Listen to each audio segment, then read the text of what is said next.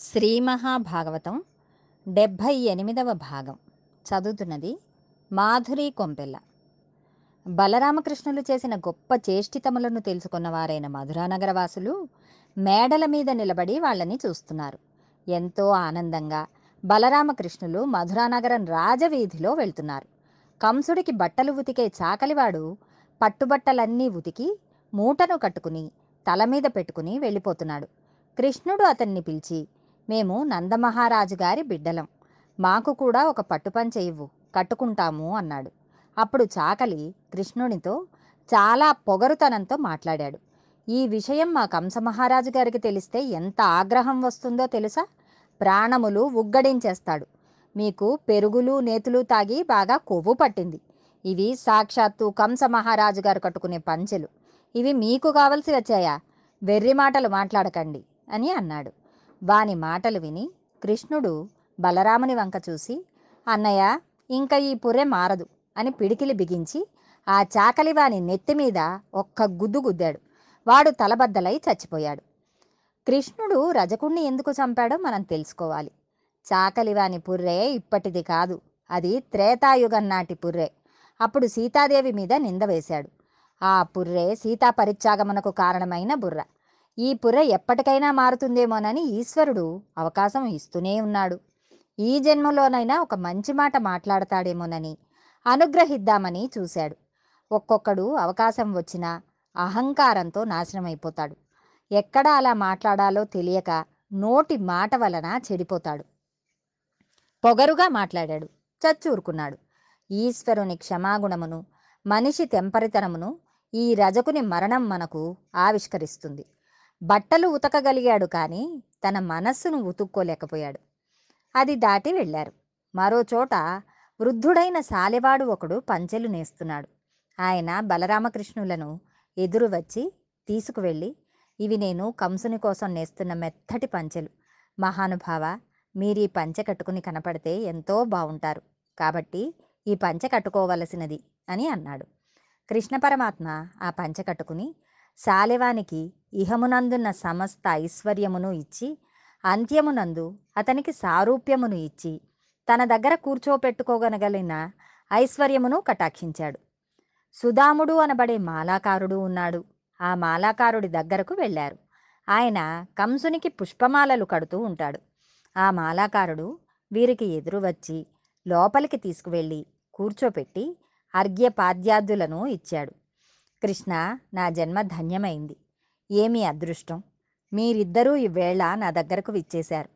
దయచేసి నేను ఇస్తున్న ఈ పుష్పమాలను అలంకారం చేసుకొనవలసింది అని పుష్పమాలలు ఇచ్చాడు. అప్పుడు పరమాత్మ పొంగిపోయి నీకేం కావాలో అడుగు ఇచ్చేస్తాను అన్నాడు. ఆనాడు మాలాకారుడు మనమందరం పూజలో చెప్పవలసిన దానిని అడిగాడు. నీ పాదకమల సేవయు నీ పాదార్చకులతోడి నెయ్యమును నితాంతాపారభూత దయయును తాపస మందార నాకు దయసేయగదే. కేవలం బ్రతికేయడం కాదు తండ్రి. ప్రతి క్షణం నీ పాదకమలముల సేవ నేను చేసుకోగలగాలి. ఎవరెవరు నీ పాదములు పట్టి పూజ చేసే మహాభక్తులు ఉన్నారో వాళ్ళతో నాకు స్నేహం కావాలి. ఏ పదార్థం చూసినా అది ఈశ్వరుడే అని నేను భావించి ప్రేమించగలగాలి. దానికి ఎల్లలేదు. పూర్ణమై ఉండాలి. ఈశ్వర నాకు అటువంటి భక్తిని ప్రసాదించవలసినది అని అడిగాడు. అప్పుడు కృష్ణుడు పొంగిపోయి ఆ మాలాకారుడికి ఆలింగన సౌఖ్యమునిచ్చాడు తదనంతరం ఆ ప్రదేశమును దాటి ముందుకు వెడుతున్నాడు. వెడుతుంటే ఒక కుబ్జ ఎదురు వచ్చింది. ఇవి అన్నీ దశమస్కందంలో గొప్ప రహస్యములు. ఇవి మనం తెలుసుకోవలసిన ఘట్టములు. ఎదురు వచ్చిన కుబ్జ త్రివక్ర. గూని వలన ఆమెకు శరీరంలో మూడు వంకరలు ఉన్నాయి. ఆవిడ ఎదురు చూస్తోంది. కృష్ణ పరమాత్మ ఆవిడ వంక చూశారు. కుబ్జ అందంగా ఉండదు కదా? ఆవిడ కృష్ణుని వంక చూసి అయ్యా నన్ను కుబ్జా అంటారు. ఊళ్ళో వాళ్ళందరూ త్రివక్ర అని పిలుస్తారు. నీవు చూస్తే చాలా అందంగా ఉన్నావు. నీకు దృష్టి తీతలా నీ ఎదురుగుండా నేను నిలబడ్డాను. నేను గంధపు చెక్కల మీద గంధం తీస్తూ ఉంటాను. పరిమళ ద్రవ్యములు సిద్ధం చేస్తాను. వాటిని కంసమహారాజుకి పట్టుకు వెడతాను ఆయన వాటిని తన ఒంటికి రాసుకుంటాడు. అసలు అందం అంటే ఏమిటో ఈవేళ నీలో చూశాను. నీవు ఈ గంధమును రాసుకుంటే ఈ గంధమునకు అందం వస్తుంది. ఈశ్వర కొద్దిగా ఈ గంధం రాసుకుంటావా? అంది. కుబ్జ కొద్దిపాటి గంధం ఇచ్చినందుకు ఈశ్వరుడు ఆమెకు ఎవ్వరికీ దొరకని విచిత్రమైన సౌఖ్యమును ఇచ్చాడు. కుబ్జ పాదమును తన కుడిపాదంతో తొక్కాడు. తన రెండు చేతివేళ్ళను కుబ్జ గడ్డం కింద పెట్టి పైకి ఎత్తాడు. అలా ఎత్తేసరికి కుబ్జం మూడు వంకరలు పోయాయి. ఆమె అందమైన సౌందర్య రాశి అయిపోయింది. ఇల్లు లేని వాళ్ళని పూర్వం పాంధులు అనేవారు. అలాంటి వారందరూ పూర్వం సైరంధ్రి ఇంట్లో ఉండేవారు. సైరంధ్రి పురుషులు అడగడమే తడవు. వారికి కావలసిన సౌఖ్యమును కూడా కటాక్షిస్తుంది. కుబ్జ సౌందర్యరాశి అయిపోగానే నేను సైరంధ్రిని. నాకు ఇంత సౌందర్యమును ఇచ్చావు. నీవు ఒకసారి మా ఇంటికి వచ్చి నేను ఇచ్చే ఆనందమును అనుభవించి అని ఆయన మీద ఉన్న ఉత్తరీయమును పట్టుకొని లాగింది. అప్పుడు కృష్ణ పరమాత్మ తప్పకుండా నేను మీ ఇంటికి వస్తాను కానీ ఇప్పుడు కాదు. కంస సంహారమైన తర్వాత వస్తాను అన్నాడు. ఇది మనకు చిత్రంగా తోస్తుంది. త్రివక్రకు కృష్ణ దర్శనం అయిన తర్వాత ఆయన పాదంతో తొక్కాక కూడా ఆమెలో ఇటువంటి వాంఛ ఉండిపోయిందా అనిపిస్తుంది. మీరు భాగవతమును చాలా జాగ్రత్తగా అర్థం చేసుకోవాలి. త్రివక్రం అంటే మనసులో ఒక మాట శరీరంతో ఒకటి చేయడం నోటితో ఒకటి చెప్పడం మూడింటి యందు మూడు వంకర్లు. ఈ మూడు వంకర్లు తీసివేయడమే కుబ్జతనమును తీసివేయడం. అవి పోయి ఏకత్వం వచ్చేసిందంటే ఈశ్వర స్పర్శ కలిగినవాడు ఎప్పుడూ ఈశ్వర సేవే కావాలని అడుగుతాడు. ఆ సేవకి వేళాపాళా ఉండదు. త్రివక్రకు తన వంకర్లు పోగానే ఆవిడ ఈశ్వరుని కైంకర్యము అడుగుతోంది. అందుకు తన ఇంటికి రమ్మంటోంది. పరమాత్మ కంసవధ అయిన తర్వాత వస్తాను అంటున్నాడు. అనగా అజ్ఞాన సంహారం పూర్తయిపోవాలి. అందుకని అప్పుడు వస్తానని మాట ఇచ్చాడు. తప్ప ఆమె యందు మీరు దోషమును పట్టకూడదు. ఆయన ఒక చిత్రమైన మాట అన్నాడు. నేను పాంధుడను అన్నాడు. పాంధుడు అనగా ఇల్లు లేనివాడు. ఆత్మకి ఇల్లేమిటి? అది అంతటా పరివ్యాప్తమై ఉంటుంది. కానీ అది అప్పుడప్పుడు ఇంట్లోకి వచ్చి ఉంటూ ఉంటుంది. అందుకని అది శరీరంలోకి వచ్చి వెళ్ళిపోతూ ఉంటుంది. ఈ మాటలు చెప్పి ఇంకా కొద్ది ముందుకు వెళ్ళాడు. ధనుర్యాగం జరిగే చోటును అడిగి తెలుసుకున్నాడు. ఆ యాగం జరిగే చోట ఒక పెద్ద ధనస్సు నిలబెట్టబడి ఉంది. కృష్ణ పరమాత్మ ఆ ధనస్సును తీసుకుని సంధించారు. అది రెండుగా విరిగిపోయింది.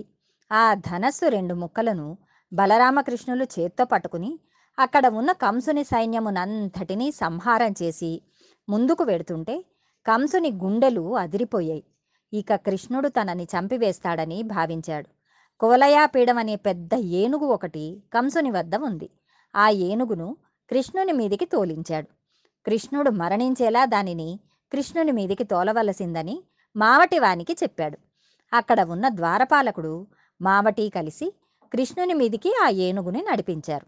అప్పుడు ఆ ఏనుగు వచ్చి ఆయన్ను గట్టిగా చుట్టు చుట్టింది అప్పుడు కృష్ణుడు దాని తొండంలో నుండి జారిపోయి నాలుగు కాళ్ళ మధ్యలో దూరాడు.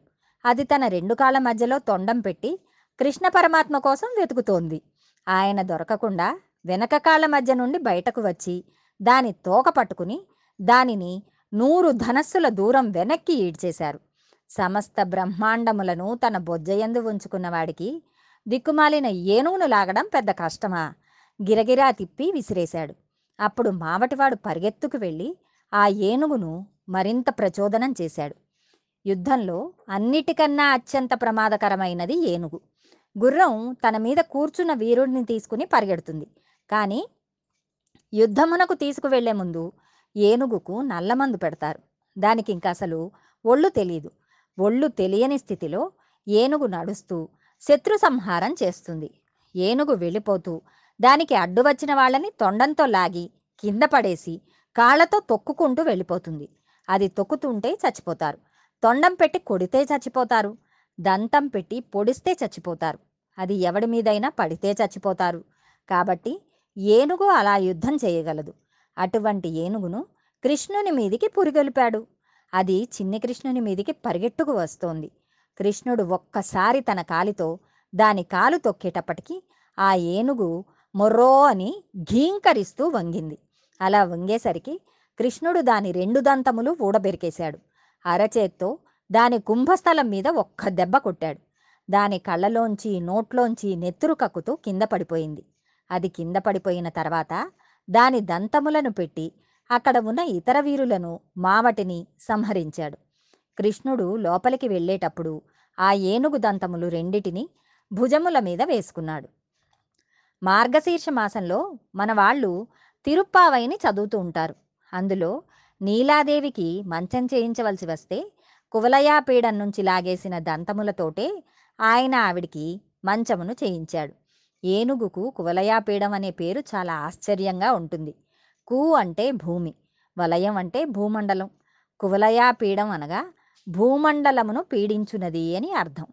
పృథివీ వికారమైన మనము పూజ చేద్దామని భూమి మీద ఉండి కూర్చుందామని అనుకుంటే ముందు మనల్ని దేహాత్మాభిమానం అడ్డుతుంది. ఈ శరీర అహంకారమే మనల్ని పాడు చేసేస్తుంది. అమ్మో ఈవేళ అంతసేపు కూర్చోవాలా? అంటుంది. కువలయాపీడం అనేది దేహమునకు సంబంధించిన అహంకారం. శాస్త్రంలో దీన్ని అన్నవికారము అని పిలుస్తారు. అన్నవికారము అంటే ఈ పృథివిలో పండినవి ఎన్నో తినేసావు. వాటిని అన్నిటినీ తినడం వలన ఇంత శరీరం తయారైంది. ఈ అన్నవికారమైన శరీరం ఏమవుతుంది? ఇందులో ఉన్న రక్తం భూమిలోకి ఇంకిపోతుంది. ఇందులో ఉన్న మాంసం కాలిపోతుంది లేదా పురుగులు తినేస్తాయి. శరీరం పృథివిలో కలిసిపోతుంది. వెంట్రుకలు మాత్రం వెళ్ళి చెట్ల మొదళ్ళను పట్టుకుంటాయి. ఈపాటి శరీరమును చూసుకుని మనం ఎంతో పొగరుతో ప్రవర్తిస్తాం. రెచ్చిపోతూ ఉంటాం. అహంకారంతో ప్రవర్తించి లేనిపోని పాపములను మూట కట్టుకుంటూ ఉంటారు. ఎందుకు వచ్చిన భ్రాంతి? కాబట్టి దీనిని భాగవతంలో కువలయాపీడం అంటారు. జ్ఞానం లేనివాడికి ఇది వాడిని వాడు పీడించుకోవడానికే పనికొస్తుంది. పాపం బాగా మూట కట్టుకోవడానికి పనికొస్తుంది. ఒక మహాపురుషునికి ఇది పుణ్యం చేయించడానికి వినయంతో నమస్కారం చేయడానికి ఈశ్వరుని ఆరాధించడానికి తాను ఇక్కడ ఉన్నన్నాళ్ళు హాయిగా ఉండి సంతోషంగా ఉండి గట్టెక్కడానికి పనికి వస్తుంది. కంసుని యందు ఉన్న కువలయాపీడం పాడు చేయడానికి పనికొస్తుంది. దానికి లోపల అజ్ఞానం ఉంది. ఈ కువలయాపీడమును కృష్ణుడు సంహరించాలి. కాబట్టి కువలయాపీడమును ఆయన సంహరించాడు. భగవద్ అనుగ్రహంతో మరికొంత భాగం రేపు తెలుసుకుందాం.